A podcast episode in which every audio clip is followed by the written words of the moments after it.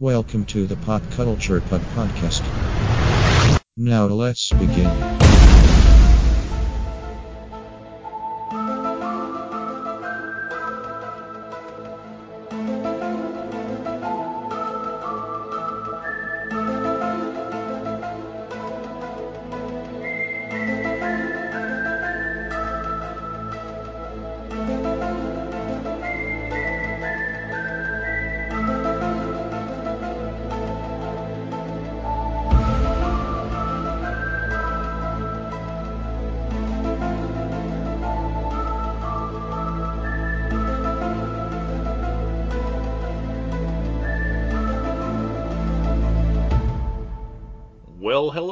Podcast listener, and welcome to the Pop Culture Pub Podcast. I'm your host this week. My name is Chris Lockhart, and joining me is my co-host in crime, Mr. Kevin Decent. How's it going, Kevin?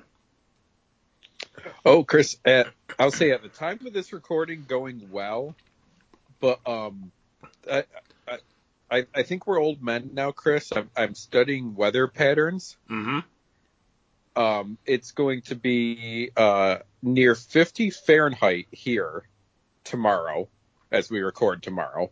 Okay. Um, but then that's going to mess up our temperature to go from like 30 to 50 in a day, pretty much, Mm-hmm. for a 20 degree difference. so then we're supposed to have windstorms because of it. And then uh, apparently uh, you guys are going to send us um, a storm sometime at the end of this week, the start of next week. Yeah, it's probably the one we just had. Um, it's probably making its way east. Um, and speaking of crazy weather, at the time of this recording, so this is the 29th of November, um, there's like a 5.2 earthquake, um, not too far from where I, like, it, it, I think originated about five hours north of where I live. Um, really? but the the tremors were felt uh, an hour north of, of, of where I live.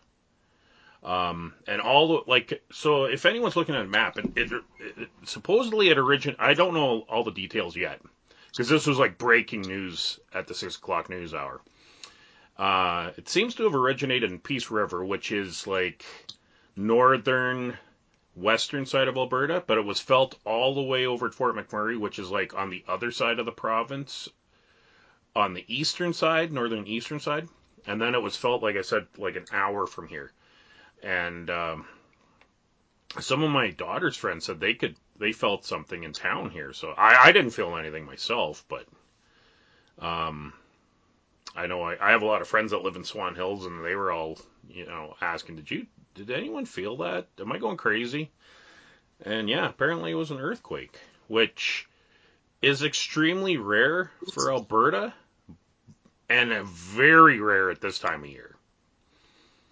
So, yeah, I'd say you're not you're not really on a fault line or near one, are you? no, no, not not as far as I know. Um, I know there has been some earthquakes due to oil field activity, um, Yeah. like like fracking and stuff, but nothing Yeah. nothing to this scale. Like, especially this, yeah, the distance.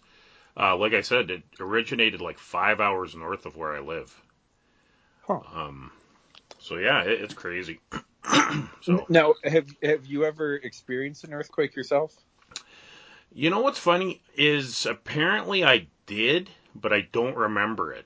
Um, it was when in 1994 we were in California at Disneyland. No, sorry, Universal Studios. Apparently, the day when we were at Universal Studios, there was an earthquake, but I don't remember this at all. Like I was 14 years old. Um, but we were on rides and stuff, so maybe something happened and we didn't notice. I I just remember. Uh, you know, because back in those days we didn't have cell phones and stuff. Uh, my mom calling my grandma and grandpa and them freaking out because they were worried that something happened to us. Um, but yeah, we didn't even remember it. How? What? What about you, Kev? Have you Yeah. experienced earthquakes? Two, yeah, two small ones um, that I'm aware of, and the only reason I'm aware of them is because at the at both times I happened to be inside uh, watching TV, Okay. And I saw why is the TV moving a different direction than the wall is moving? Yeah. Like I, I, I thought, you know, I'd been watching TV too long and my eyes went cross-eyed or something. I, I both times that's what I thought was going on. Yeah. And then I realized, oh my god, it's an earthquake. But neither time was enough to like really rattle the you know, you see like the footage on TV when like Yeah. California has a big one or something like that. Yep. It wasn't that level, it's probably like a two or a three. And honestly, if I was outside, I probably wouldn't have noticed it. But because I was looking at what should have been a fixed object that wasn't fixed anymore, that's the only reason I could tell something was up. Yeah. And this was in New York, like New York State. Yeah. Huh. Yeah. One was where I live right now and one was further north. Huh. And uh, yeah, like a two or three and that same thing. It's just it's so rare in this area hmm that no you know, and, and that's why it's such a small one too. Yeah. But yeah, it happens occasionally. Yeah. Yeah, no, uh, I know there's a town, it's about two and a half hours north of here. Uh, it's called Fox Creek, and I know they've had earthquakes before, which they figure is related to uh, drilling. Um, so, anyway, the drill companies, apparently, it's in their, uh, I don't know, mandate or whatever, that um, if their drilling causes earthquakes, they'll stop drilling. But then they countered and said, "Well, can you prove it was us that's caused the earthquake?" And then they didn't stop. Yeah. You know, so I don't know. Silly, but uh, yeah, hopefully that hopefully that's the end of it. Because yeah, like it's we got to. uh, not a crazy snowstorm, but a bit of a snowstorm the last like I want to say Sunday night and into Monday. Uh, first it started with rain, then it snowed, so that was awesome. Um, but uh, now it's just a little bit of light snow. It's it's not too bad. But anywho, um, I just want to throw it out there. Uh, Lillian unfortunately won't be joining us this evening. Um, she has other other uh, obligations at the time of this recording. And Ragnar is getting prepared to go to the Butterdome in Edmonton for their big craft sale. Um, so if you're in, so this weekend at the time of this re- release of this episode, uh, this weekend coming up, if uh, you're in Edmonton and you want to meet Ragnar, he'll be at the Butterdome. So uh, be sure to check that out. Um, yeah, a couple weeks ago, uh, Ragnar was in Edmonton again, and I had no idea, but I should have known uh, because I recorded an episode with Ragnar uh, and he mentioned that he was going to the show or whatever. But in my brain, I for some reason I thought I was working that weekend, so it, I, it didn't even register to me to even like think about checking it out. And then it was like, yeah, um, not this last Saturday, but the Saturday before, I get a, a text from my father-in-law who says, uh, you know, he's at the Geek Show, and I had no idea what he was talking about. I was like, oh, cool. You know, where, where's that at? He's like, it's in Edmonton, at the Aviation Museum.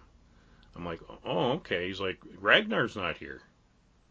I'm like, oh, I, I didn't realize he was supposed to be there. And he's like, you guys talked about it on your show. I listened to your show. and, I- and I was like, oh, well, I don't actually listen to my show. but, um, no, I, I, for, like I said, when Ragnar was talking about this, uh, for some reason I thought I was working, so I, I, di- I didn't even think to like make a mental note to check it out or anything. Uh, but I guess Ragnar was sick that weekend, so uh, his uh, girlfriend Shay was was running the show uh, for him, and he was stuck in the hotel room because he was just too sick. Um, but uh, so if you if you went there and you didn't see Ragnar, he'll be here at the Butterdome because he's he's feeling better. So be sure to check that out. That's in Edmonton this weekend coming up. I guess it would be December second to the fourth, I believe, or maybe it's even the first to the fourth. Maybe it's a four day thing. I, I I'm not entirely sure, but you know, look on look on the on the Google to check that out. Um. All right, so this episode actually, I tailored this episode hoping that Ra- Ragnar and Shay were going to be on because um, this is one of the topics that piqued their interest. So it's something we will definitely revisit, but we already rescheduled this recording. So we're just going to go with it, and and there's going to be more. There's going to be like a part two of this at some time. So we're going to be talking about some. Cons- I called it more conspiracy theories because I'm not entirely. I think we've done this episode before, but I'm not entirely sure. So I I asked uh, Kevin uh, to bring two conspiracy theories, and I've brought two as well, uh, that we have read or seen something about. Um, so, Kevin, what's your first conspiracy theory? Oh, you're gonna make me go first. All right. okay. Um, and I was trying to remember if we had done it before too. I went back about two or three years in the archive and I didn't see it, but that doesn't mean it's not older than that. Yeah, I mean, I, I mean, I, yeah, I could have. I know I've talked about UFOs and all that kind of stuff previously, so, but I'm not exactly sure where. Okay, so uh, and apologies to any listeners. Um, for myself, some of this is off the top of my head. Mm-hmm. Um, I mean, it's it's stuff I'm aware of and have looked into but I don't have like facts and dates and stuff in front of me. yeah, no, that's fine. Uh, so Chris, are you aware of the rumor, the conspiracy theory that it is actually 1722, not 2022? No, I don't think I've heard this one. Okay. Okay. So you have, you know, uh, your Catholic expansion in Europe. Mm-hmm. Um, and then, uh, you know, Holy Roman Empire in that era. Yep. And whoever was Pope, I believe at the time, um, around in the 700s. Okay. Thought, you know, to really cement my legacy here, it'd be awesome if I could say I was Pope of the year 1000. And then I could say, you know, I was divinely chosen and everything for that and yeah. really push forward our agendas here. But unfortunately, it's the year 700, so I can't say it's the year 1000. Yeah. Then somehow the idea became, well, the vast majority of our people can't read or write, so they don't actually know what year it is. Mm-hmm. They only know what we tell them. All right. Well, let's just tell them it's the year 1000 then. So they changed the calendar to say it was the year 1000 and now had to make up 300 years of history. Mm-hmm. So your stories that we don't have a lot of evidence for that seem like tall tales, fiction, heroics, almost comic booky to a certain level, like King Arthur and yeah. Charlemagne, yeah. were created to give a false sense of history to this now missing and added 300 years. Hmm. So that's why some of the stuff like Charlemagne is like there's well there's no way that all of this could have happened in one person's life, especially a lifespan back then. Yeah. You know, as our lifespans get longer, but you know, they were shorter then.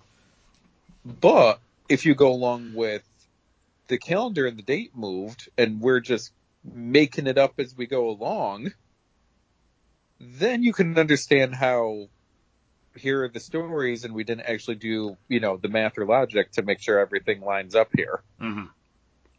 And when you go with, well, how, how did we have certain things jump in, you know, we, we got certain things of, we created, you know, fire and wheels and written text and money and math and, you know, physics and, and philosophy and all. Then we got the dark ages where nothing happened for some strange reason. well, maybe nothing happened because those years didn't exist. Yeah. Like maybe, you know, it's the dark ages because it didn't actually exist. And that's why it seems like this lull in human, now I want to say evolution, but progression. Yeah. So a lot of stuff like starts making sense when you go along with it. Yeah.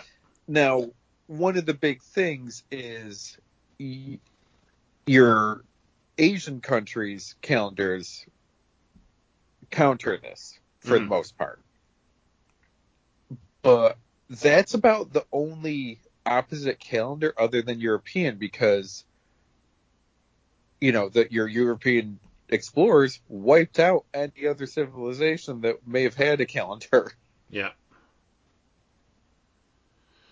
So no, it's uh, you know my my my Catholic self really gets going on it. Like God, I could see it happening. I could just, uh, I could I could see people wanting to do this and and manipulating it and all, and you taking advantage of the lack of education of their hmm um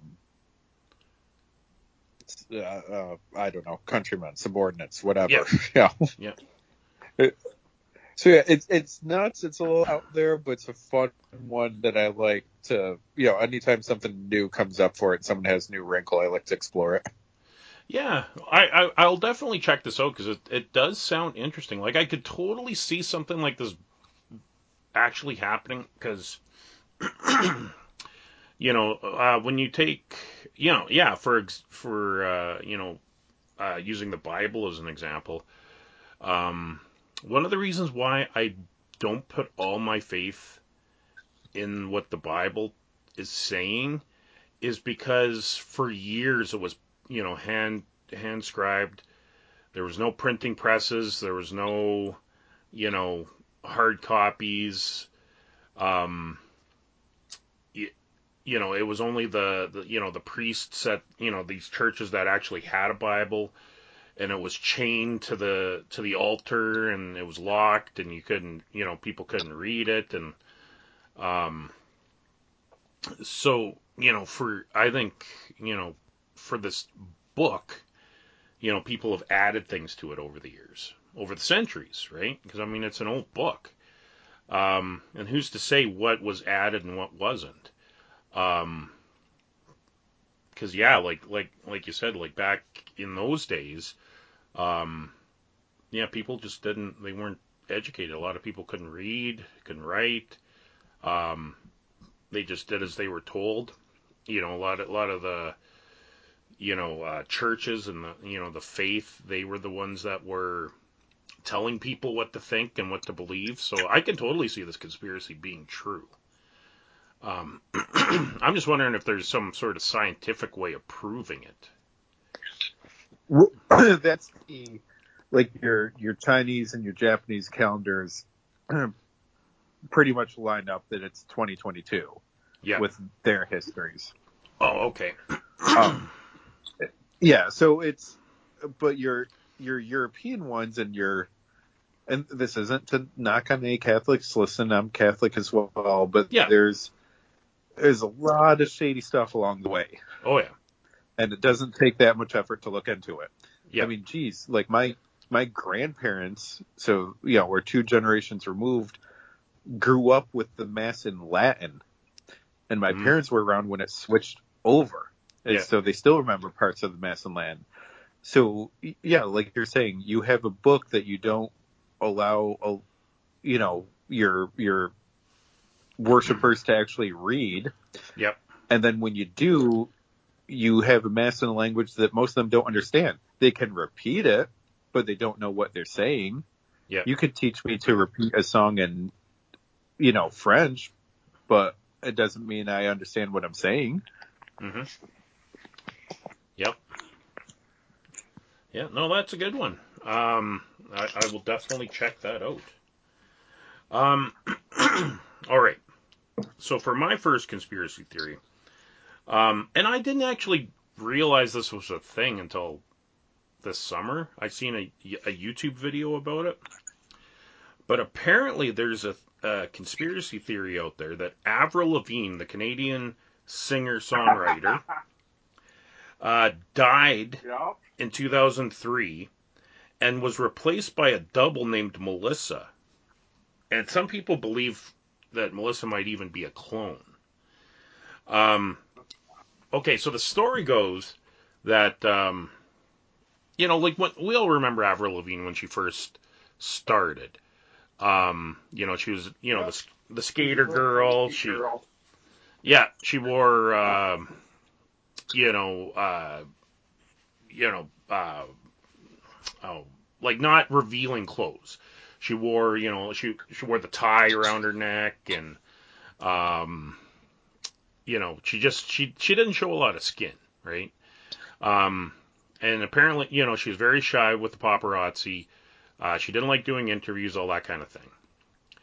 And then I think it was around, yeah, 2003 ish. Uh, she started to change. You know, she was doing uh, revealing, you know, photo shoots. She did a, you know, photo shoot with Maxim magazine, which was a big, you know, big deal back in the day. Um, and like her next, you know, because she she she was, you know, she didn't want to be like Britney Spears or uh, or uh, Christina Aguilera, that type of music. But then her next CD was a little bit more poppy. She had that girlfriend song. Um, she was doing interviews. Like I said, she was wearing more revealing clothing.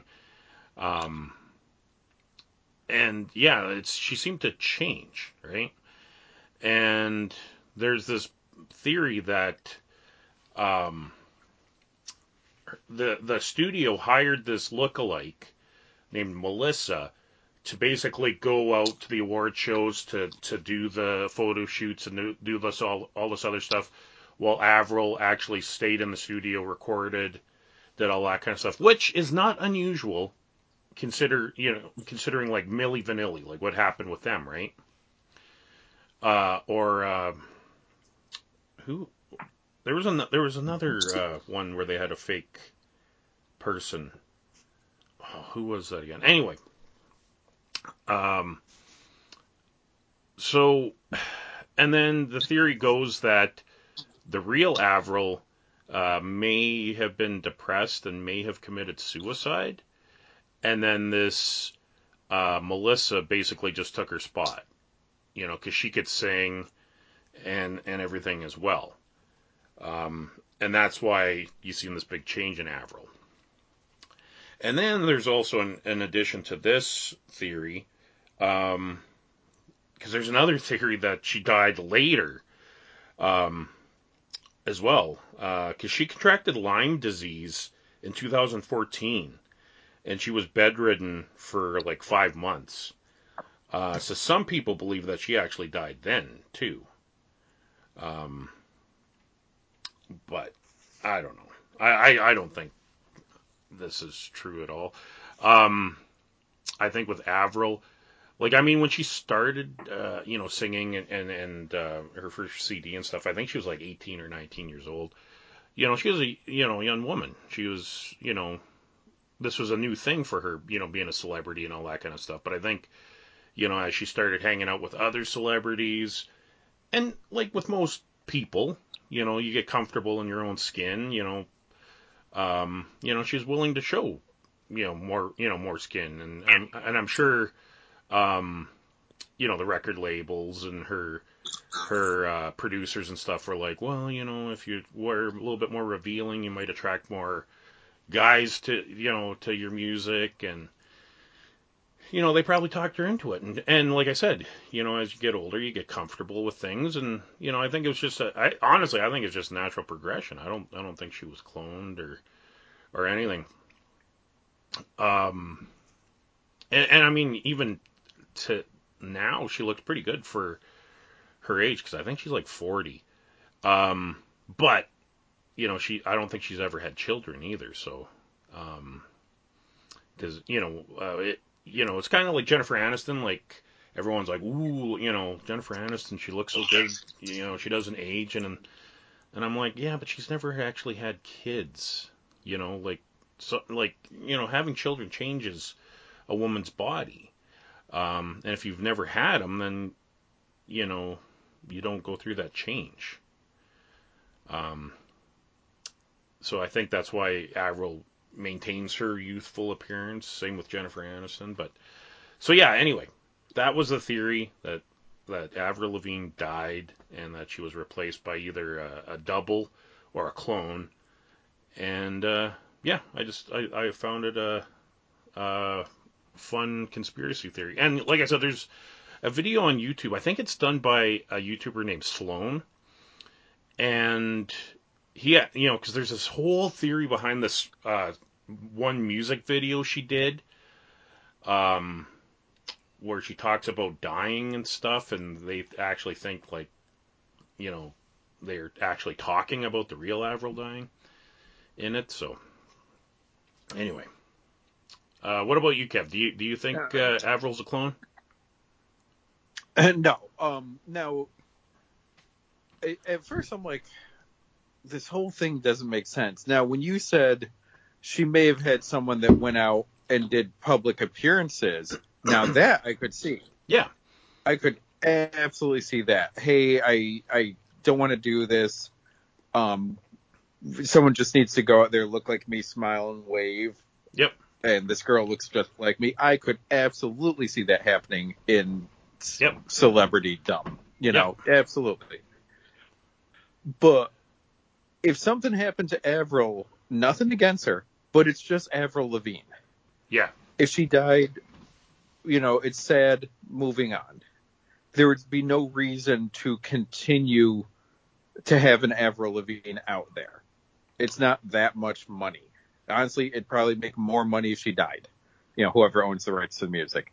Yeah. Now, if and I don't think they did, but you got the um, legend that Paul McCartney died and there's been a replacement and all. hmm If one of the Beatles died back then, peak Beatles, I could absolutely see we're going to replace them with a lookalike Yeah. because we got a whole lot of money on this. This is the biggest band in the world and still one of, if not the, depending Yes. on your argument, biggest Yeah. band in history. One of them's dead. What can we do to pretend like he's not dead and keep the money flowing? Yeah. I could absolutely see that for something of that level. But Avril Lavigne, like, no, what's what's it matter? And and you're right that she like she looks like she's in her twenties somehow. I- Mhm. I don't know if it's genetics, makeup, you know, whatever there. Um, Jennifer Aniston, like you're bringing up, I think she's in her fifties now, Mhm. or maybe she just turned fifty, Yep. and looks unreal. Yep. Like, you know, re- remember when we were in our like our teens and thought fifty was old, hmm Well, and, and, and now, being in your fifties was we- like Blanche off the Golden Girls. yeah, You know, like I I I, Yep. I, I think I've mentioned this part. I think Rue McClanahan was like fifty five or something when the Golden Girls If started. that. Yeah, Yeah. like that's crazy. And we're acting like they're in like their seventies or something on the show, if not older. Yeah, Um, but someone like Jennifer Aniston, like, it, it- no, she didn't have kids or stuff, but her job is to just look pretty. Yep. I mean, yes, she's an actress, but you know, all these advertisements and magazine photo shoots and you know commercials and stuff like that. Her job is to look pretty, Mhm. and you know, in in in our fifties, if either one of us had like a multi-million dollar team around us to do the exercise and the yeah, the diets and, you know medicine and and diet and Yeah. yeah. cook your food for you and everything like we'd look pretty great too yeah, that yeah, that is true. Yep. But all right, well, Kevin, what what's the second conspiracy on your list? okay again i don't you know i don't have certain details correct here um so there is a rumor conspiracy theory that it is known within certain branches of united states government what happened to amelia earhart Mm. However, certain people that were involved in certain decisions or cover ups or whatever are still alive. And whenever they're dead and thus don't have to answer for anything under like a U.S. Freedom of Information Act thing, Yeah. it will be revealed what ha- happened to her. Yeah.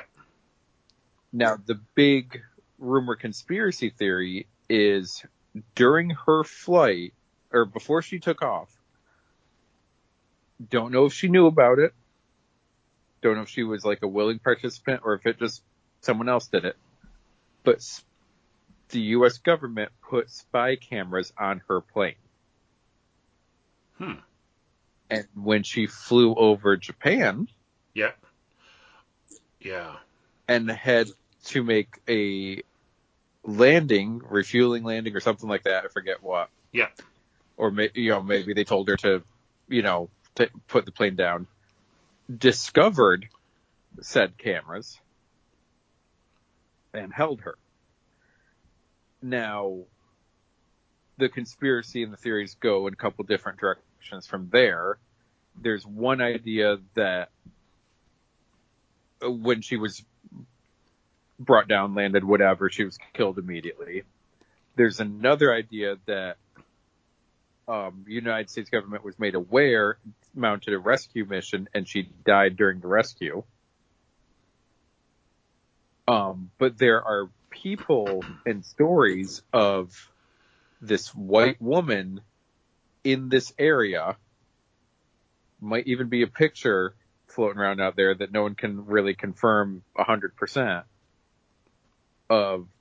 There is a woman that you know if you had to guess you know what Amelia Earhart looked like at this point hmm it lines up and the time lines up and everything and who else would be there if not her Yeah.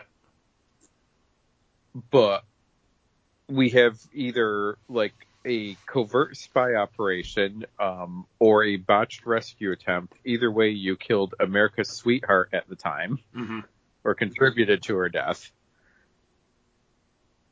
You don't want to admit that, so it just got covered up for decades now. And as soon as enough time has passed and, you know, anyone that had anything to do with this at any step along the way is gone, and probably a couple years after that, then they'll reveal like, oh, we just found this information and had no idea about it Yeah. and eventually reveal the truth.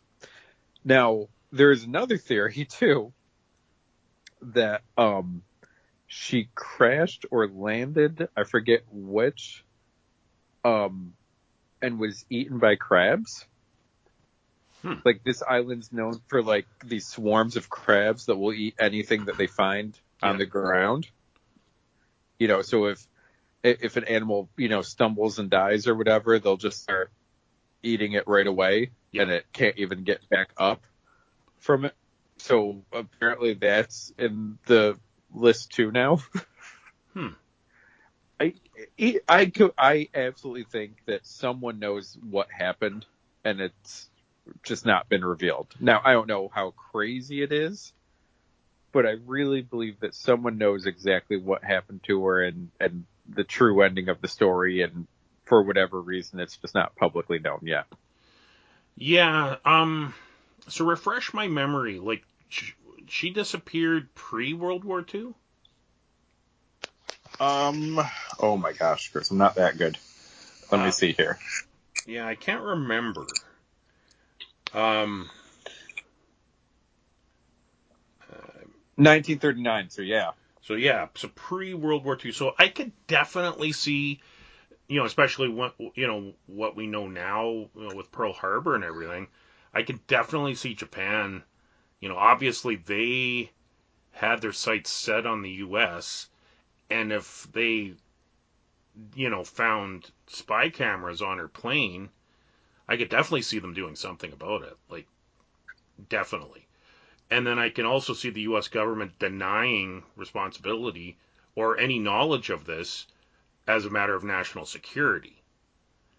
Um, so to me, this one doesn't seem that far fetched. Um, the unfortunate thing about the Amelia Earhart thing is, I mean, she could have easily just crashed in the ocean and we would never know because it's just so vast.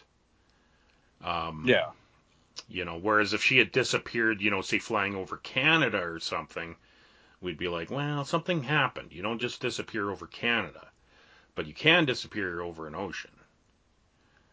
Um, but yeah, no, I could definitely see, yeah, the you know U.S. government, especially during that time, you know, because like I said, you know, if if Japan's you know planning Pearl Harbor, um, you know, they definitely wouldn't take kindly to you know someone spying on them when they you know when we know that they're already spying on the U.S.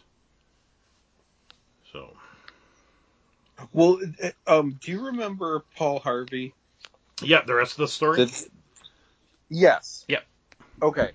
So uh, Paul Harvey had well two books that I know of. Uh, the rest of the story and more, the rest of the story, or something like that. hmm And it was um, pretty much just text pieces of stuff he went over on the radio show. yeah So you know, uh, there was tons of stories I learned about from these. I read them in my teens. But um, oh, crap, where am I going with this? You read Paul Harvey's books. Yep, yep. And uh, I was tying it into Amelia Earhart. Oh no, sorry, Japan. Um, so apparently, 1939, 1940, some, something like that, like very much pre. Well, no, probably pre World War II, pre U.S. getting involved and all. Um, the United States held a military training operation at Pearl Harbor to show off what they had, show off the planes, show off the fleet, you Mhm. know, everything. And they invited other countries to see it. So they said, okay, well, here's what we're doing. We have all of our stuff ready here. Now, if a fleet came in this direction, we're not going to see them coming because of the sunrise and the horizon. So they'll get the jump on us and then we'll do this and then we'll do that and all. So they're explaining how in this war game, you could have an attack here and then how they would respond. Well, didn't Japan take all that and they're like, oh shit. So if we just fly at this time of day from this angle, you're not going to see us coming until it's too late. And we learned that because of you. Yep. So Japan took this war game, and that was how they actually did the Pearl Harbor attack. Yep. Yep. You know, so yeah, they were abs- yeah, they suspected a spy plane at all, but then if they found something even worse, Um, HBO did a special on Pearl uh, on the Pearl Harbor attack and stuff, and they they actually proved that there was Japanese spies in the U.S. that were like photographing Pearl Harbor. They lived, you know, in Hawaii and and you know were doing surveillance for Japan, which is unfortunately why they made the um uh the the, the uh, intern, internment camps, yeah. Um, because you know we ne- we never like I remember in school w- learning about the internment camps because we also had them in Canada. Um, the only I think the only difference is our we didn't have barbed wire on ours, our internment camps, uh, and I and it was just Western uh, Canada, as far as I know. So anyway, uh, you know, we always thought, you know, in social studies class and stuff that it was, you know, because of racism. You know, like why didn't they have German internment camps? Why, you know, why is why was there just Japanese internment camps? Like we, you know, we didn't understand that. Uh, but it was because, you know, Japan had proven, like they knew there was Japan spies in the United States. Uh, you know, living normal lives. You know, um, just regular dudes. Like I, I I know the one spy that they talk about in the documentary. I think he was like a student, like he was a university student.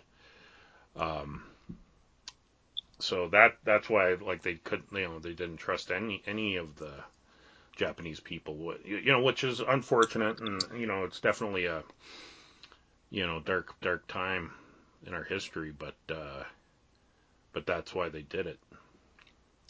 Well, we had um it, to tie it back in with flight there. The reason why you didn't have like German internment camps is because you had German and Nazi sympathizers. Like That there's- is true. There's Yes. pictures. Yeah, there's pictures that came out of, um, you know, uh, came back in the news within the last six years for no reason, I'm sure, of um, like a Nazi rally at Madison Square Garden, I think Yep. it was. Yep. And uh, Charles Lindbergh, to bring it around for flight, there was a known one. Yep. And kind of lost some of his uh, uh, luster because of it. Yep. Yeah, and uh, yeah, I believe that like they were actually a part, like they actually had. I think they ran in some elections. If, I, if I'm not mistaken, the Nazi Yeah. Party in in the U.S. Um, and I'm assuming they might have been in Canada too, but I'm not. I'm not entirely sure. But I also know, like you know, with Canada, um, you know, because we're part of the monarchy, um, the, the the king that abdicated, uh, was it Edward? Uh, the the queen's uncle. Like he was he was king, and then he stepped aside to marry the the American actress or whatever. Um, Oh, and then and then Um, Elizabeth's dad took over. Elizabeth's dad's name's George. I want to say his name was Edward. But anyway, um, he was uh, friends with Hitler. Like they they have pictures of of him and his wife in Germany. Uh, you know, getting the royal treatment. And the and uh, another conspiracy theory to to add to this is that um, Germany, if their idea was if if they took over uh, the United Kingdom, they were going to put Edward back in as king, like he was he would be the king of England again. So, yeah, craziness. Lots of lots of conspiracies out of there. Oh, yeah, it,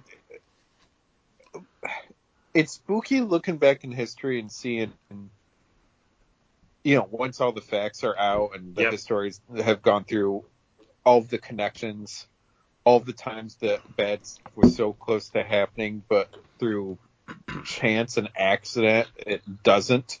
Yep. And then realizing that stuff that we've lived through, those history books will be written and Mhm. like we'll discover stuff. I mean, you know, my my parents discovering like stuff about Vietnam, for example. Oh my God, that's what was actually going on. Yeah. You know, and we we we didn't know at the time. Yep. And then I'm like, yeah, no, I- I'll discover stuff too. Um, when I mentioned, and I know you have another pick coming up here, Oh yeah. No, no but um, rush. I no mentioned rush. to some friends. Yeah, I mentioned to some friends what our topic was tonight. Mhm. And it's very interesting for conspiracy theories because there's some stuff that gets mentioned and I roll my eyes hmm immediately. I, I I won't give it a second of even considering it as maybe real. But then other things I'll sit down and listen for, no matter how crazy they are. Yeah. You know, um, and and some stuff just drives me absolutely insane, and I don't know how people can believe it. And I'm sure I have other things that I believe that people roll their eyes at me for. Hmm my my son it's not really a conspiracy theory but i'll throw it in here. Um so i'd said something to my son once half joking but half serious.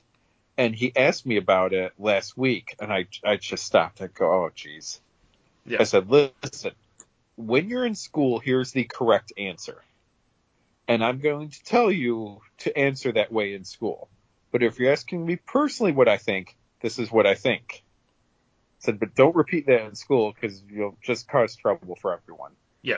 But what I had said offhand to him, and he picked up on, is it would not shock me to learn that octopus are not originally from Earth.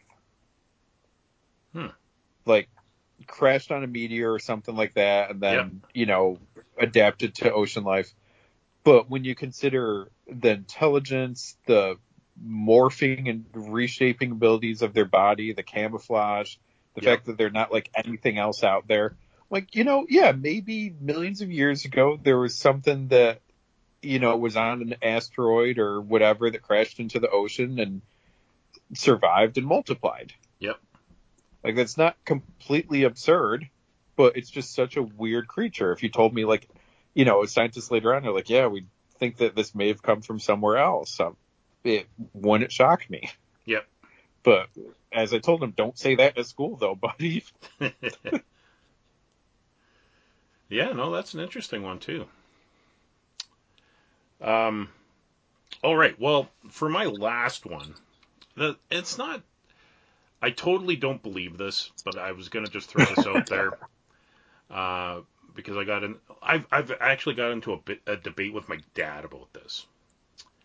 Oh, I, I almost said was it during Thanksgiving? No, no, Uh, no. But you you didn't, you have Thanksgiving last week like we did. Yeah, I wish we had Thanksgiving again, but we didn't. Um, no, this was a few years ago. Um, my dad is one of those people that believes that the moon landing didn't happen, Oh, and I'm like, Dad, seriously? And he's like, Oh no, they, fa- you know, it was on a soundstage, you know, the blah blah blah. And, uh, no, like, th- there's no way. I'm like, do you do you realize that if if the moon landing was faked, it is without a doubt the biggest criminal conspiracy in the history of mankind. Because NASA isn't just some little little upstart company, you know, that's only got like 20 employees. You know, NASA's huge, especially back in the 60s. You know, like when when you know the race to the moon was was prevalent uh, you know, and uh, they're trying to beat the Soviets there and all that kind of stuff, like the space race. Um, you gotta, you know, like, not only is it NASA huge, like, no, they got their Cape Canaveral facility, but they also got their um, uh, control room or whatever. I can't remember what it's called. Um, Where- Houston. Houston, yeah, like where they where they um, receive all the signals and stuff. Like their command centers in Houston, Cape Canaveral's in Florida. So you got those two big facilities that have literally thousands of people working there. And I'm not even and I'm not even just talking about, you know, the scientists, but you got to, you know, they they would have mechanics, they would have pipe fitters, they would have millwrights, um, welders, they would have housekeeping staff, you know, they'd have their janitorial people, they would have uh, the you know laundry people, they would have people um, you know, the cooks in the kitchen, uh, the people that are preparing the food, um, you know, the, the, you know, the mailmen, the, you know, the, uh, you know, all the office administrative assistants, like, there, you know, and they all have families. There's no way that that could have been faked. Like, you would lit, like, you would literally, um, there would be probably, I would say, at least close to a million people involved in a conspiracy like that. There's no way you can you can fake something like that and it not get out.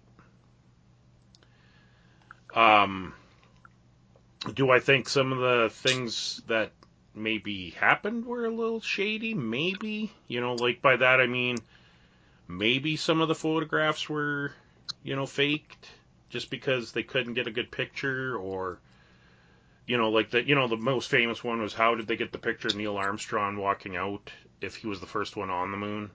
Someone had to have been taking the picture. Um, but there might have been a camera attached to the that I'm assuming was attached to the uh, Apollo 11 lander that actually took the picture.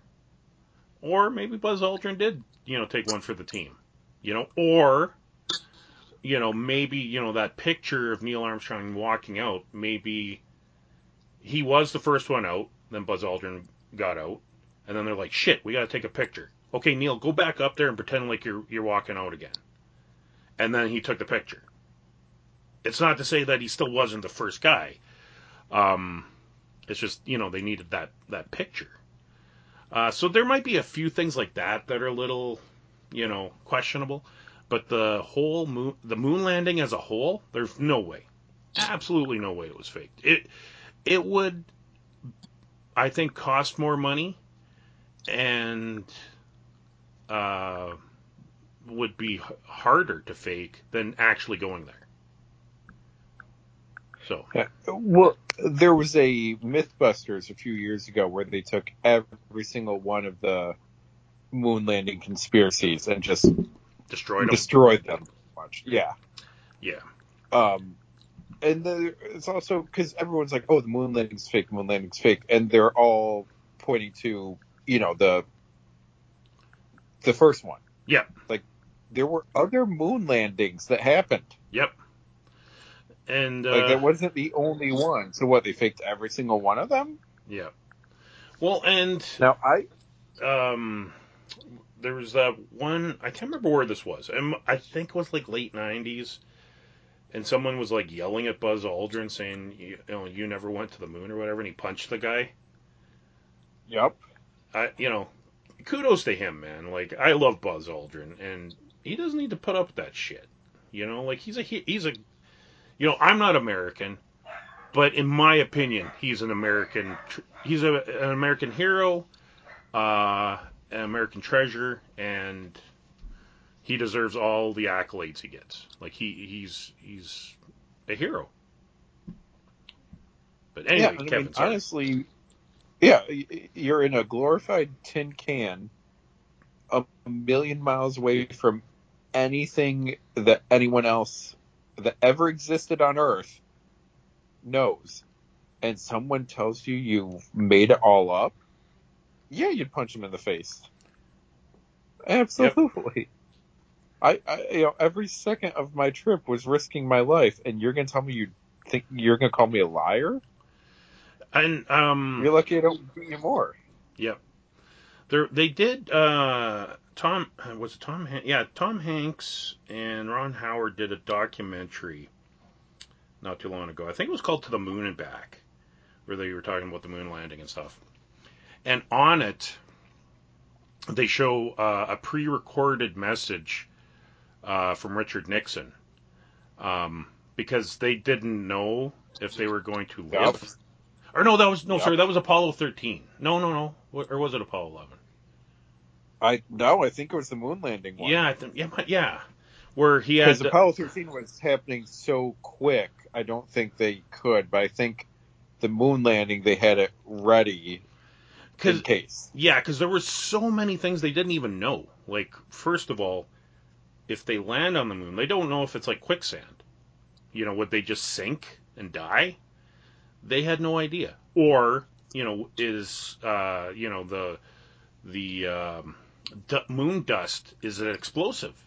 You know, if it's exposed to air, would would it blow? You know, you know, blow up their ship? Um, so Richard Nixon actually recorded a pre-recorded uh, message talking about um, that they died. Um, because I think you couldn't for some reason. I don't know. I guess they couldn't put get them live or something. I don't know. So it was this pre-recorded message saying about how you know they didn't survive. Um, but they, but then of course he pre-recorded one saying that they've they've landed and you know congratulations, you're heroes, blah blah blah. I, I don't know why they pre-recorded that one where they died though. I Well, there was maybe he was out of the country. a or delay. something? I mean, There was a delay in getting the from from when the astronauts said anything to it making it back to Earth. There was a delay. Yeah, and there was also like all of it didn't go through. Um, even uh, you know the once One it's not step. one small step for man. It Yep. was one small step for a man, but Yep. that cut out. Yep. So no one heard it. You know. Um. But I I would be more. Because the big thing with people saying, "Oh, it's made up," is because we haven't been in so long. Yeah. Like I, I, I don't remember the last one. I may have been alive, but I wasn't old enough to remember any of it or I- seen it. You I, know? I want to say seventy-two was the last Okay, then I moon landing. I think. okay, then I definitely wasn't. I Yeah. would have an e- I would have an easier time believing that something happened or they saw something or learn something. And I'm not even saying aliens. It could be just the terrain, Mm, the you know chemical composition, the landscape. I, who knows what? But something happened. They're like, we can't be here. Yep. Because something bad. The more we come to the moon, bad stuff's going to happen. Yep. You know, I I could see something, and, and now it's like, okay, we know how to counter that or react to it or make it better, or whatever. And that's why now United States is trying to go back to the moon and just did the test rocket last week and everything. Yep. Yeah, no, there and there was a movie that came out in the 2000s. I want to say it was called Apollo 18. Um, that was a good, that was a fun horror movie. It was like one of those like a Blair Witch Project type of thing where, um, I think it was you know because they were filming you know the landing on the moon and then the, there was like an alien there and yeah, it, it was it, I didn't mind it. It was okay. Um, all right. Well, like I said, you know, we, this is definitely a topic that we're going to come back to. Um, so uh, we'll move on to our brain candy segment. And this is the segment where we talk about things that we're reading, uh, watching, so on and so forth. Kevin, wh- what do you got this week for brain candy? All right. Um, did I mention the woods last time? I can't remember. Yes, I think so. That's Okay. Um, oh, I'm, I'm blanking on the the writer. Uh, James Tynion. Yes. Yep. Yep. Comic series. Okay. Yep. All right. So I did that already. Okay. Um, so the biggest thing I think then has been uh my my kid was watching DC stuff. You know, we watched most of the animated movies. Yep. And he was bouncing between stuff. Um, we were doing Teen Titans in order, Mhm. and then we got doing Teen Titans Go, and then he did a couple Batman Brave and the Bold. But you know, we would do like maybe one of those a night, and I don't mean one of each. I mean just one, and then move on to something else. But I thought, all right, we got time. You know, there's not that much Teen Titans or Brave and Bold overall. There's 300 episodes of Teen Titans Go, so that'll take a while. Yep. But then out of nowhere, and I, my best guess is he will find these YouTube videos, and it's like uh the evolution of Robin in animation. So they'll start Mhm. with like the Hanna Barbera um, Super Friends. New Adventures of Batman Or yeah, yeah. super fans or whatever. Yeah. And then move all the way up to anything going on today. So he was seeing stuff for different versions of Robin. So he starts playing Young Justice. Now, I never, I, I think I watched the first episode when it premiered because, okay, it's a DC superhero show. And it premiered in like 2011, I think, maybe. So, you know, give or take. And we're watching the first one. I'm like, okay, I kind of remember this. You know, I was getting the teenagers all set up, and it, you know, I didn't hate it, but I just, I, I never, you know, DVR'd it or sought it out on Cartoon Network or whatever. I just, if it was on, cool, but I didn't get into it. hmm And then they did two seasons back then, like 2011, 2012, give or take. Um, canceled it when DC did their online portal, DC Nation, where you could watch any DC property stuff and read their comics. They did a third season. Then when that got absorbed into HBO Max, they did a fourth season this year or last year. And, and now that's it hmm so uh, they do time jumps on the show because of all of this too. Like season one into two is a five year time jump, Okay. and you spend half the season trying, uh, like, going, okay, what happened? Why are all the pieces moved around on the board here? And you got to get like they slowly reveal the story to you and what happened over the last five years, and then there's a year a year jump and a two year jump, I think, something like that. We're in middle season three right now, but it is like yeah you can watch one episode here or there but they build and build and build and they are tackling so many subjects on here in addition to you know your grand big bad guy of the season story arc Yep. but it is got to be one of the best superhero shows I have ever seen in my life. At this point, I'm putting it right up next to Batman and Justice League. Nice. huh. It is that good. The first season, like when you start realizing the the teenage stuff that they're tackling, hmm and they're doing it in that good sci-fi lens of, you know, okay, we're not going to beat you over the head with the message. We're going to tell the story through this, you know, much like Star original Star Trek did for stuff. Yeah. we're going to make our point and tell the story through the fiction, but if you're smart enough, you'll know what we're doing.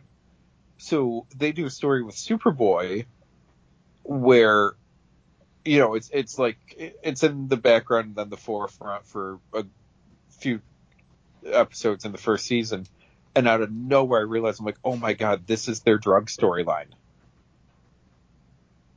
This is absolutely you know, Superboy something happens Mm-hmm. and you know, it's not drugs, they're not doing that, but they are in their own way. Yeah.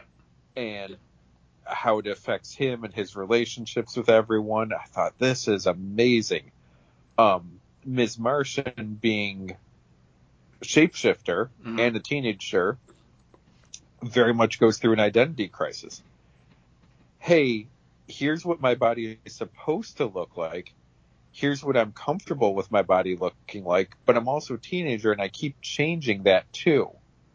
And it doesn't mean I'm not who I was yesterday, and it doesn't mean I'm still not your teammate and your friend, but I'm figuring out who I am, and you gotta be patient with me.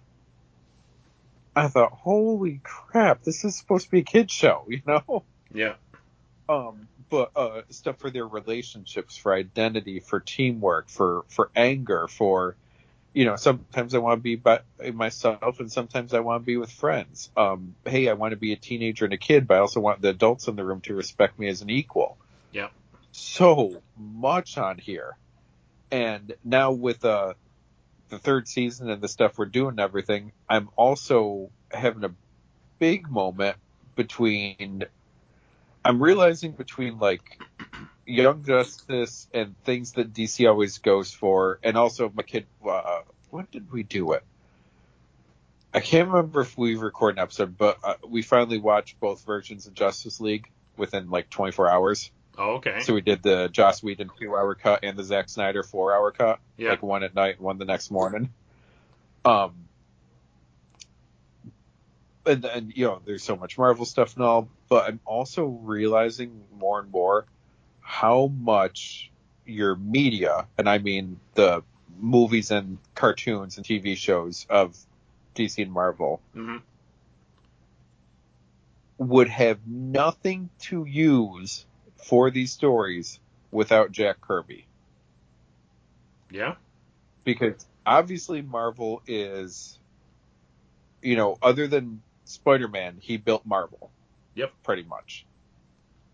But DC, for their movies and their cartoons and their epics, relies so much on Fourth World. Yep. On Darkseid, on Apokolips, on the New Gods, all that stuff. They rely so much on that for everything because there's no bigger bad than Darkseid in DC Yep. and all that comes with him. Yep. That if you pull that away, they do not have a big bad. They don't have uh, like yeah, you got Luthor, you got Joker, you got you know Triton stuff like that. Yep. But there is nothing of that level, and then all of the side characters that come along with it. Yep. Like it's as, as much as I, you know, absolutely love Stan Lee, and you know so many other creators and uh, you know Steve Ditko with Spider-Man and all, but God, without Kirby, we would have none of the stuff we have today. Yeah. None of it. So, yeah, no, I was trying to explain that to my kid too. I'm like, okay, Stan Lee was, you know, you know who Stan Lee is because of, you know, um, all of his cameos and stuff like that. He's well aware of who Stan Lee is. I'm like, Jack Kirby died in, she's 93 maybe, I think. I'm 94. gonna guess 93 maybe. Okay, 94. Yeah. And he also wasn't looking to be the public face anyways. You know, that wasn't his deal. And, you know, you see like DC didn't know what to do with him and threw him on the Super Friends comic adaptation for the cartoon. Yeah. You know, they didn't like how he did Superman, so they had someone draw over top of him. Yep. Like crazy stuff. And now I just, I have this whole appreciation for it through my kid, I, which is so crazy.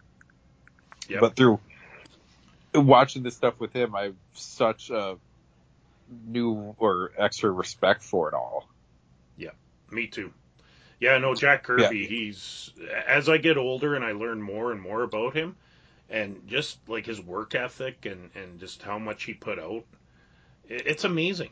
It really is. Like it, you know, especially if you can uh, find original artwork from him that wasn't inked because uh, unfortunately a lot I wouldn't say a lot of his work, but some of his work I think got uh, hampered down by bad inking.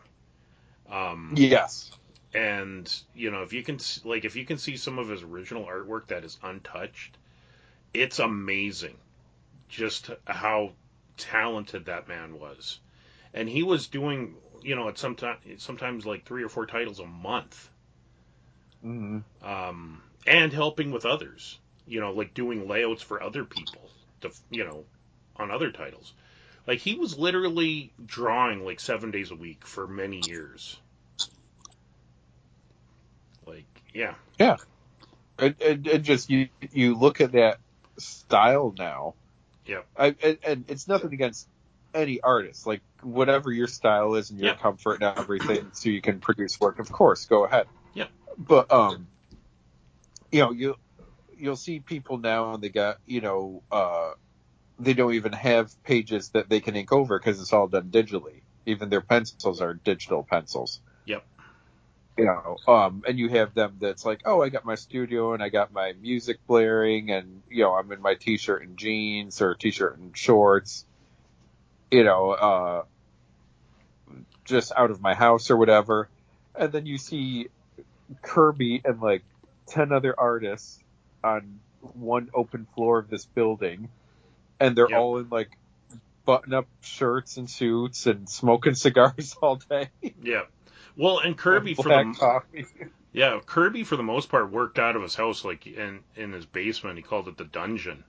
Um, he had a little you know a little TV. He had a bunch of sci-fi books and I think one window, and that was like it. And then yeah, when he would go into Marvel Studios to deliver his finished pages, a lot of times he would end up staying to help other artists. Um, you know, with layouts or, or you know, finishing b- books. Um, and and it's not just even like his artistic contributions; it's what he went through, you know, fighting for his you know for his rights and and all that. And he really inspired a lot of people, like you know, like all the uh, image guys. You know, every one Oh, of them you know they the reason why they left Marvel is like if they can you know they were of the opinion if they can screw over Jack Kirby they can screw over anybody. And we're not going to let them do that to us. So he was like a hero to them um and an inspiration. So we you know we wouldn't like honestly yeah like the the modern comic books wouldn't be what they are today without you know either people being influenced directly by Jack Kirby's work or influenced by um, you know what he went through and what he fought for.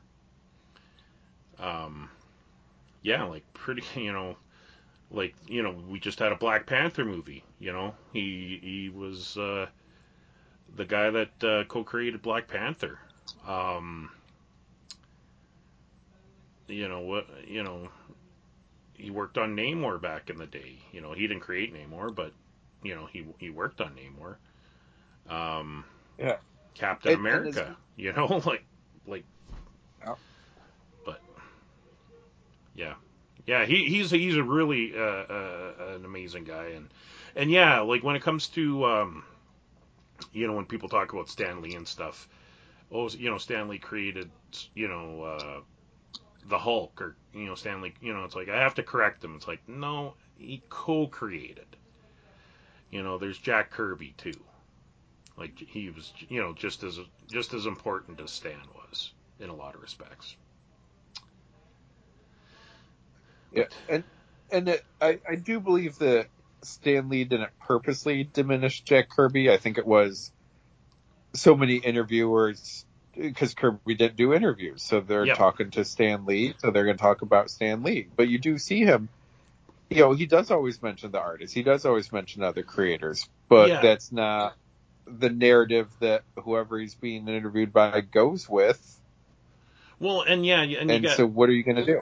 and you got to consider Stan's position too. Like, I mean, he was the head of the company, and you know, Kirby you know, was fighting against that company a lot, you know, for a lot of years. Yeah. Um, so he couldn't really, you know, sing his praises as much as he may have wanted to.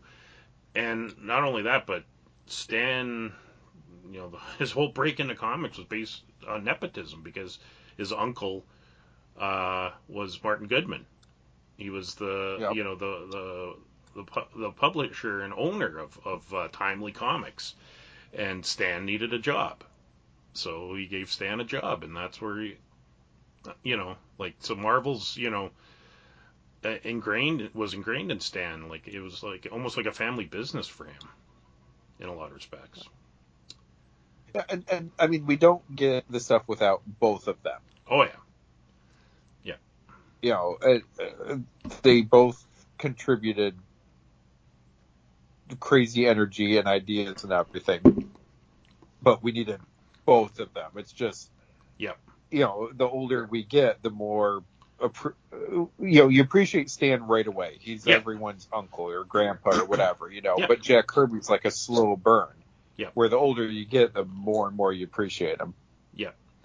And yeah, like I mean, when they were coming up too, I mean, there was a lot of politics involved. Um, you know, they could only publish so many titles, and you know, there was promises that were made that couldn't be kept because you know for certain reasons, like you know, um, the Inhumans, for example, like that he you know that was a big Kirby project that he wanted you know to spearhead, but because they could only they were only allowed to you know because their distributor would only distribute like eight titles or whatever. Uh, you know they the, they were going to let him do an Inhumans comic, but then the publisher was like, nope, you can't. we- We're not going to let you do a ninth title. So you know they had to like he had to cut up his story and put it like you know in the issues of you know as a as the second story on Fantastic Four.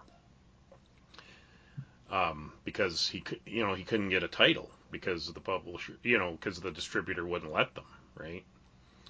So yeah, there's there's there's it's it's it's a fascinating history, uh, Marvel Comics and and you know Stan, Jack, and and all them. But yeah, those two are definitely the backbone of what we consider Marvel Comics. And honestly, like now, what the what the movies are, you know, is is, is attributed to them greatly.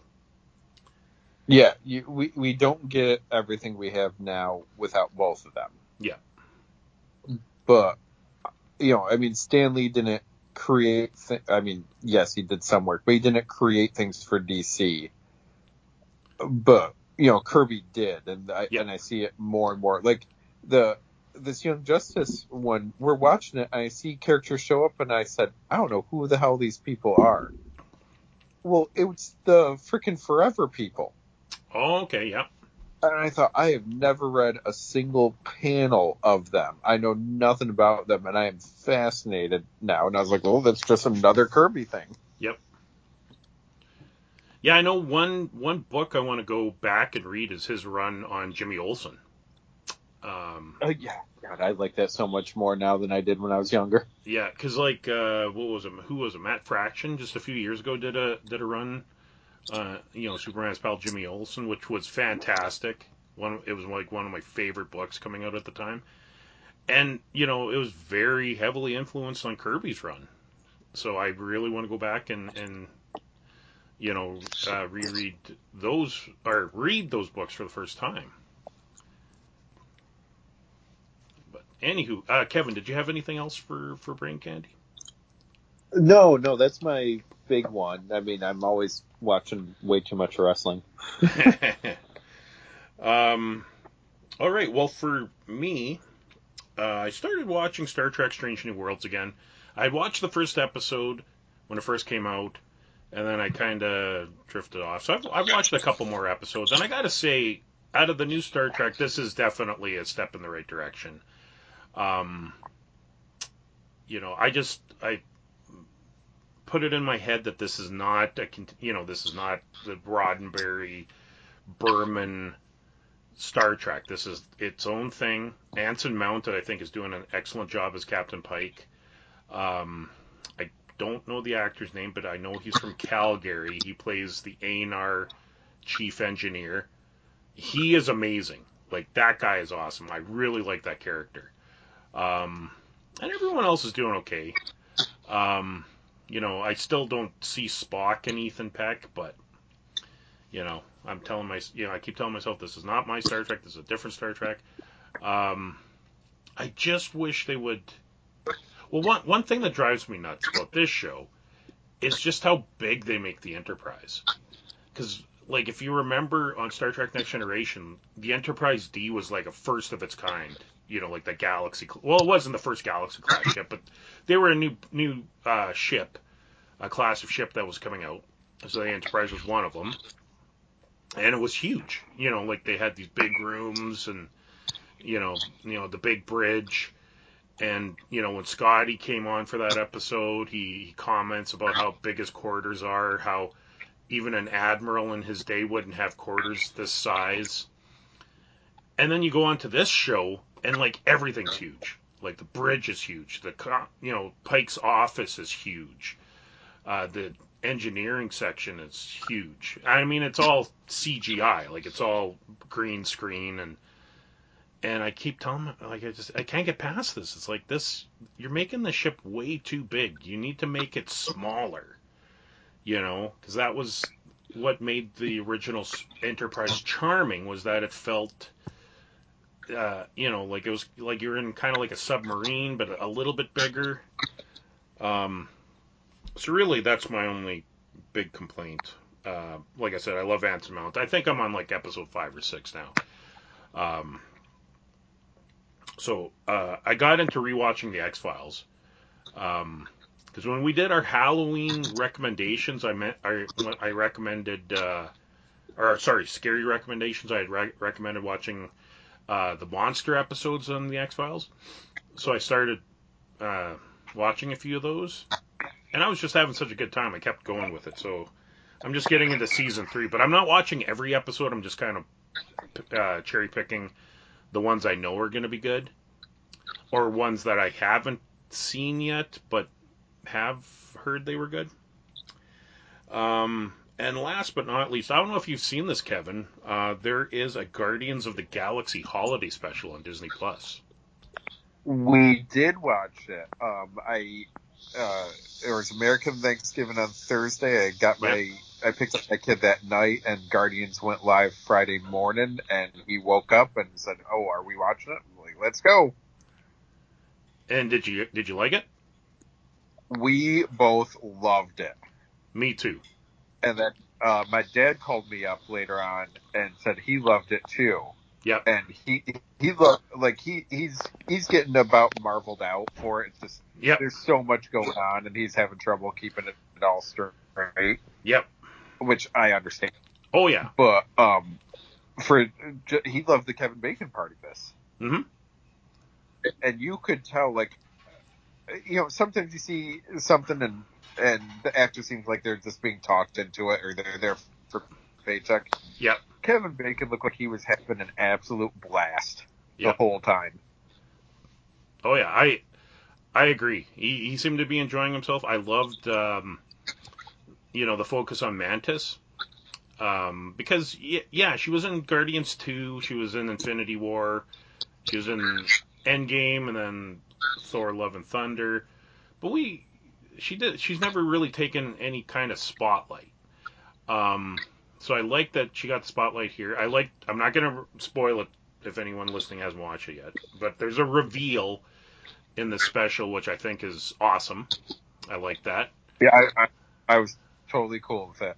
Yeah, and I, I think everyone did good. Like you, you don't get as much Rocket, you don't get as much um, Nebula, but I mean they were in Endgame, so you saw a lot of them in Endgame. You see more Drax, more um, Mantis, um, uh, and also apparently the GoBots are part of the Marvel Cinematic Universe. I I thought that was hilarious. um, and yeah, Kevin Bacon was fantastic. I loved and there is some animation in this. I loved it. I love that. I love that style, like the motion. I forget what they call it. The it's what the the original Hobbit cartoon was based on, where they actually had actors moving and they would. Was, Was it Rotoscope? Yes, Rotoscope. That's what it's called. Yep. Yep. Um, I you know and you get you had Yon, you know Yondu there and uh, yeah it, it was just it was fun. It, it was great. Um I I love uh oh the dog. I can't remember the dog's name. Um I hope she becomes part of the the Guardians in the next movie. Um the astronaut dog I think she was fantastic. Um and uh oh, Cosmo. Cosmo, yeah. And uh, yeah, I just uh, honestly, I think aside from uh, Spider-Man: No Way Home, I think this is my favorite thing out of Phase Four from Marvel. And it's just like one 45-minute episode, and it, and it was fantastic. It's everything I wanted in a in a Christmas special, I think. And it definitely had that I- I Christmas special vibe to it too. Yes. Yes, because someone, um, I, I was talking at work about, you know, going through Christmas stuff every year, and I, I always have my list. Yep. And, you know, the comment was thrown out there, well, when are you watching Die Hard? And I just rolled my eyes. I said, Die Hard is a movie that, it takes place at Christmas. It is not a Christmas movie. Yeah. I might be splitting hairs, but that's, you know, there, there is a difference. Guardians is a Christmas movie. Yep. Like it, uh, I will probably add it to my yearly Christmas watch. Yep. But just so much fun. Mantis is a delight in the movie. God, she's so good. Yep. Like as as her character evolves, it makes me excited for Guardians three next year Yep. to Me see too. some of this stuff. Yep. Um, great original music too. Yep. The music was hysterical. Like you used perfectly where it was. Um, the animation spots, you're like, what's going on? Okay, well, you know, it's in the past, so that's why we're doing it animated. But such a good part of the story too. Adds so much for it. Um, Kevin Bacon just funny. They're they're doing. God, I like. I don't want to ruin stuff, but it's like, yeah, that's how the world would be with superheroes being around too. hmm Like a lot of this, a lot of this weird shit would still be weird shit, and some of it would just be like any other day in, Yep. in that version of the world. Yep. Oh, but God, there was so we were laughing, we were just having fun, we were enjoying it. Um, just every bit of it was, oh God, so good. And and between this and Werewolf by Night, it sounds like Disney Plus slash Marvel is going to keep they're reevaluating a lot of their projects as this might just be a better one hour thing mini movie on Disney Plus. Yeah. Like I- we- and I, I, I think, like, I, I, honestly, I still haven't seen Wakanda Forever. But do you think it might have been better had they did the, the funeral for, for Black Panther as a, as a Disney Plus special, and then just had the movie focus on, you know, the aftermath? oh Because no, No, okay. Because I'm Um, just I'm just wondering if if going forward, if there is something that they need to establish that might you know be a little on in the tooth for a movie, maybe have it as a special leading into the movie. it okay with how the death and funeral was presented in Wakanda Forever. I'll say no. Okay. because and, and not spoil it for you, but ultimately that part of the movie that addresses it directly Yeah. is not a big part of the movie time wise. Oh, okay. Okay. The ripples and repercussions are the movie, but the actual death and funeral aren't. Okay. Now, if they, oh, I don't want to spoil Wakanda Forever for you though. There's a okay. There's a different story that could be told in the Marvel universe of the death and funeral and memorial and whatever else for it. Yeah.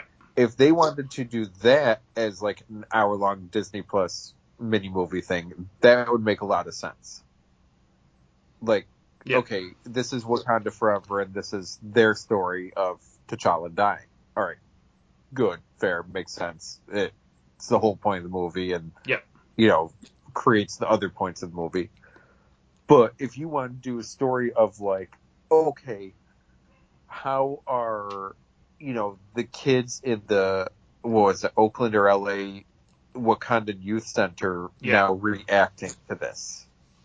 You Oh, know, okay. or or any of them all over the world. Like if you want to do a story on that, or even, you know, in general, how is the world reacting to one of the Avengers has now died?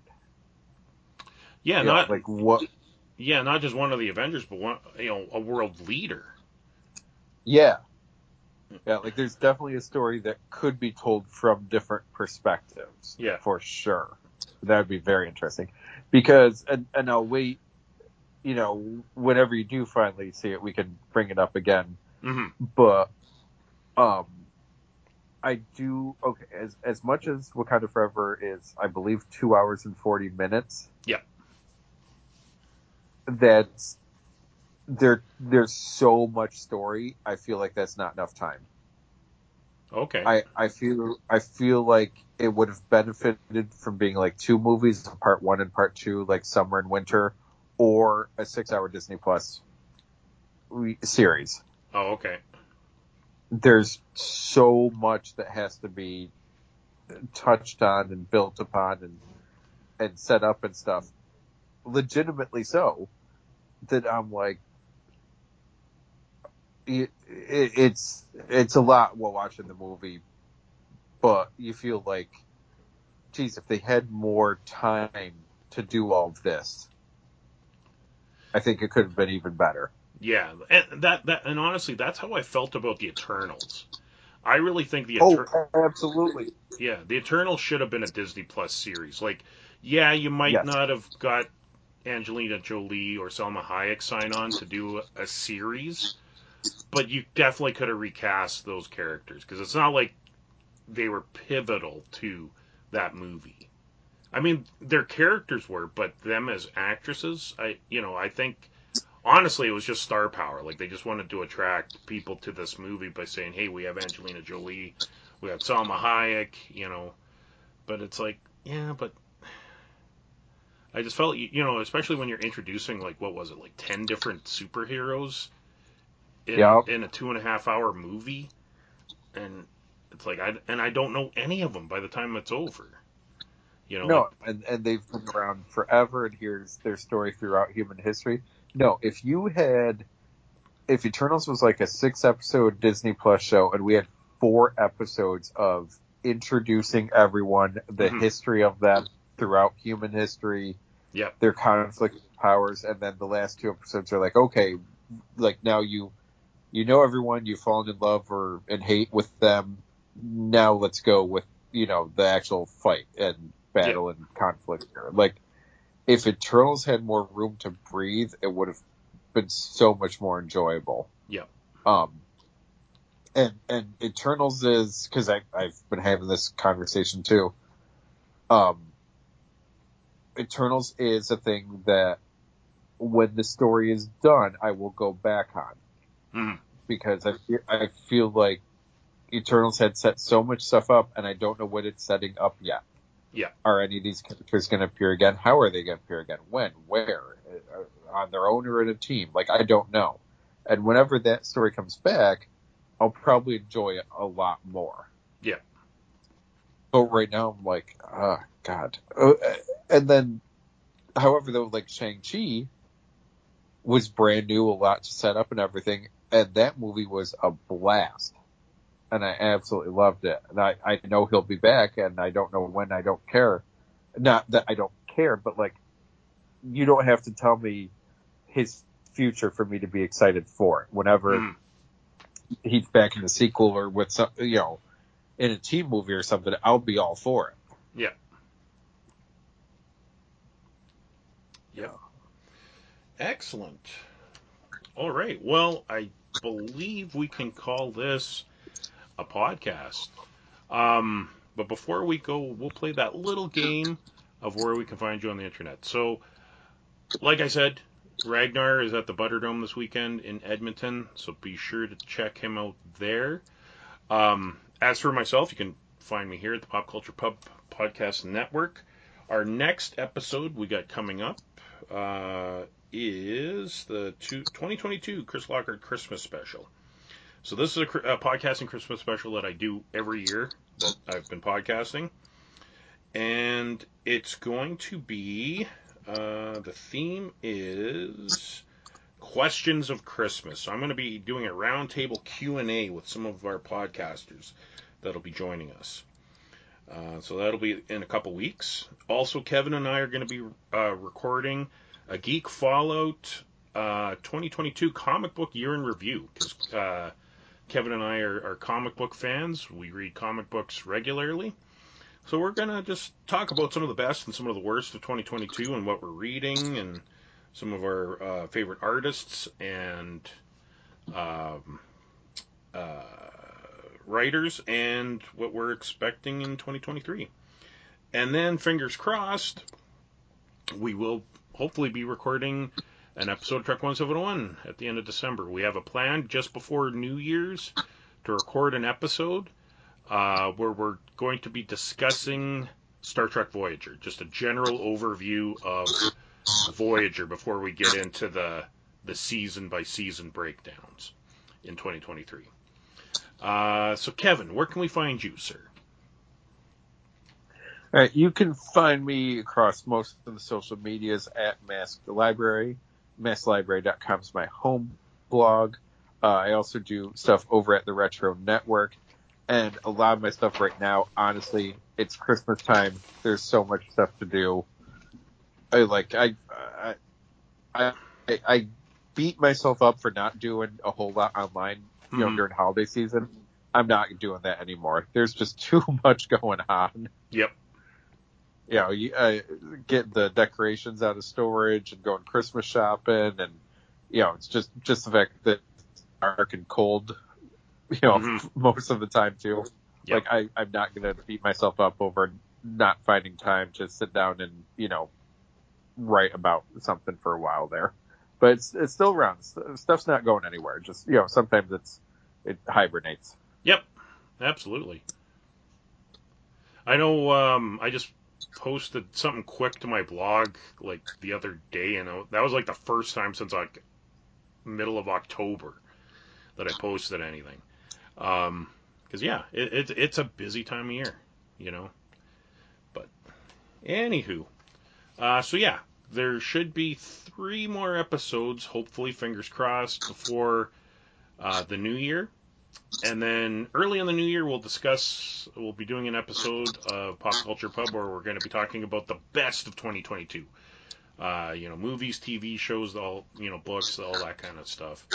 Uh, so that is also coming in, in early January. Um, all right. Well, on behalf of myself, Chris Lockhart, and my co-host this evening, Kevin Decent, I want to thank you, dear listener, for taking the time to listen to the Pop Culture Pub Pulp, bleh, Pop Culture Pub podcast. Um, I think that's the first time I got tongue tied with that. Um, and we will see you again in the not too distant future.